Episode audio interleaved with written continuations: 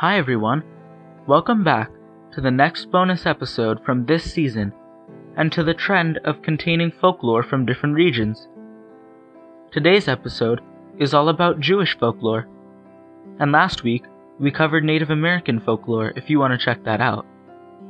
Jewish culture dates back thousands of years and contains many old traditions that have affected other religions as well as the rest of the world.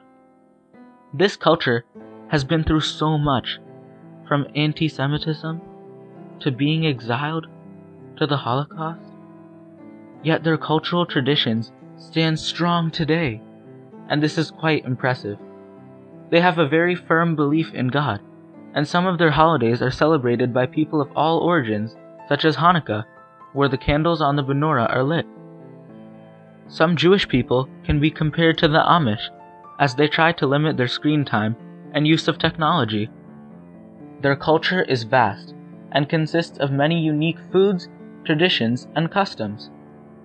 The most commonly spoken language of the Jewish people is Hebrew.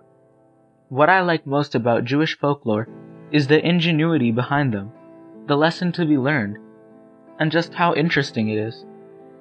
Please enjoy this story with a beautiful hidden message about what it means to have something from nothing. When Joseph was a baby, his grandfather made him a wonderful blanket to keep him warm and cozy and to chase away bad dreams. But as Joseph grew older, the wonderful blanket grew older too. One day his mother said to him, "Joseph, look at your blanket. It's frazzled, it's worn, it's unsightly, it's torn. It's time to throw it out." "Grandpa can fix it," Joseph said. Joseph's grandfather took the blanket and turned it round and round. Hmm, he said, as his scissors went snip, snip, snip, and his needle flew in and out and in and out. "There's just enough material here to make a wonderful jacket." Joseph put on the wonderful jacket and went outside to play. But as Joseph grew older, the wonderful jacket grew older too. One day, his mother said to him, "Joseph, look at your jacket. It's shrunken and small, doesn't fit you at all. It's time to throw it out." "Grandpa can fix it," Joseph said. Joseph's grandfather took the jacket and turned it round and round. Hmm, he said, as his scissors went snip, snip, snip, and he flew his needle in, out, out, out. "There's just enough material here to make a wonderful vest."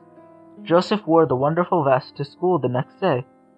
But as Joseph grew older, the wonderful vest grew older too.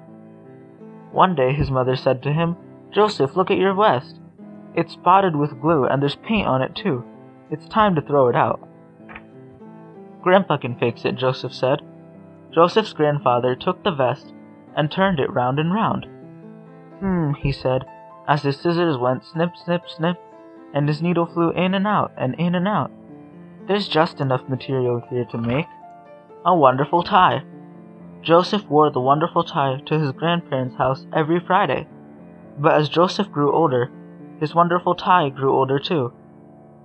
One day his mother said to him, "Joseph, look at your tie. This big stain of soup makes the end of it droop.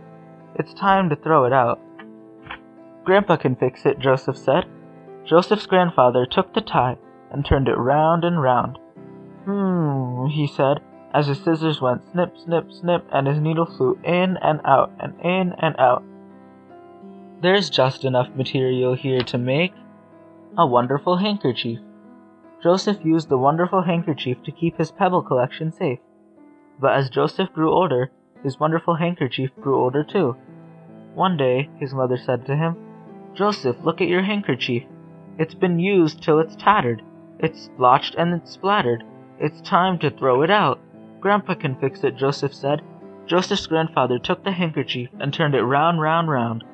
Hmm, he said, as the scissors went snip, snip, snip, and his needle flew in and out and in and out. "There's just enough material here to make a wonderful button." Joseph wore the wonderful button on his suspenders to hold his pants up. One day his mother said to him, "Joseph, where is your button?" Joseph looked. It was gone. He searched everywhere, but he couldn't find it. Joseph ran down to his grandfather's house. "My button, my wonderful button is lost."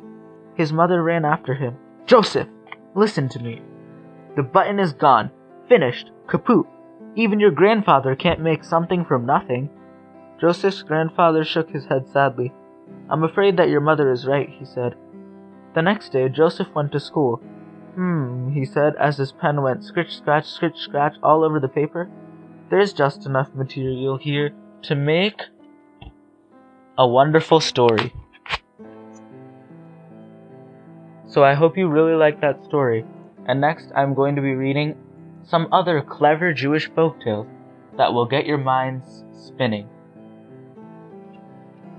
Animal arithmetic. When an old woman died, her sons learned that she had left all her property to charity, except for her goats. Her oldest son was to get one half of the goats, the second son would get one third, and the youngest would get one ninth. The problem was that there were seventeen goats. Seventeen can't be divided evenly into halves, thirds, or ninths. So the three brothers went to the rabbi and asked him for advice. How could they respect their mother's last wishes without the help of the village butcher? After pondering the matter for a very long time, the rabbi brought over one of his own goats to help solve the problem. Why did he do this? Did the goat know math better than the rabbi? At this point, you may pause the podcast to try to think of a solution. In five seconds, I'll give the solution.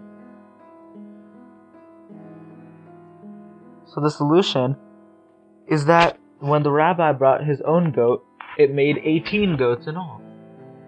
Now the oldest son can take one half of the herd, which is nine goats, the middle son can take one third, which is six goats, and then the last son can take one ninth and two goats. Nine plus six plus two is seventeen. There's one goat left, so he'll take his goat back. Next is to tell the truth. Once, an Arabian Caliph issued a terrible order. "All Jews who come to my kingdom must identify themselves to the guards. If they lie, chop off their heads. If they tell the truth, hang them at once. And death to the guard who makes a mistake." By this cruel law, the Caliph planned to kill all the Jews of Arabia. One day, a Jewish woman arrived at the border. When the guards commanded her to identify herself, she said something that saved her life. What did she say? So pause the podcast at this time, and I'll give the answer in five seconds. She said, "I am a woman who is going to be beheaded today." By saying this, the woman made sure that the guards would always make a mistake. If they behead her, she would be telling the truth, and therefore should have been hanged and not beheaded. But if they hang her, she would have been telling a lie, and should have been beheaded. So this clever trick of hers actually saved her life. The final story is one hundred rubles. The Tsar of Russia learned the answer to a difficult riddle from a poor Jewish farmer working in the fields. He paid the farmer a ruble to keep the answer a secret. "Swear," he said, "that you shall not breathe a word about it until you have seen my face again a hundred times." The farmer took the ruble and promised. The Tsar then challenged his ministers to solve the riddle within thirty days. The ministers all thought that they were very clever, but as the days passed, they began to get desperate. Then one of them remembered seeing the Tsar whispering with the old farmer. The minister had no trouble finding the farmer, but the farmer refused to tell him the answer. "However," said the poor farmer, "if you are able to pay me a hundred rubles, then I'll tell you." The minister agreed. When the Tsar learned that the answer to his riddle was the talk of the palace, he knew that the old farmer had betrayed him. He had him arrested, and the farmer was brought before him. "Your Highness," he protested, "I did not break my promise." How could the farmer have told the secret without breaking his promise?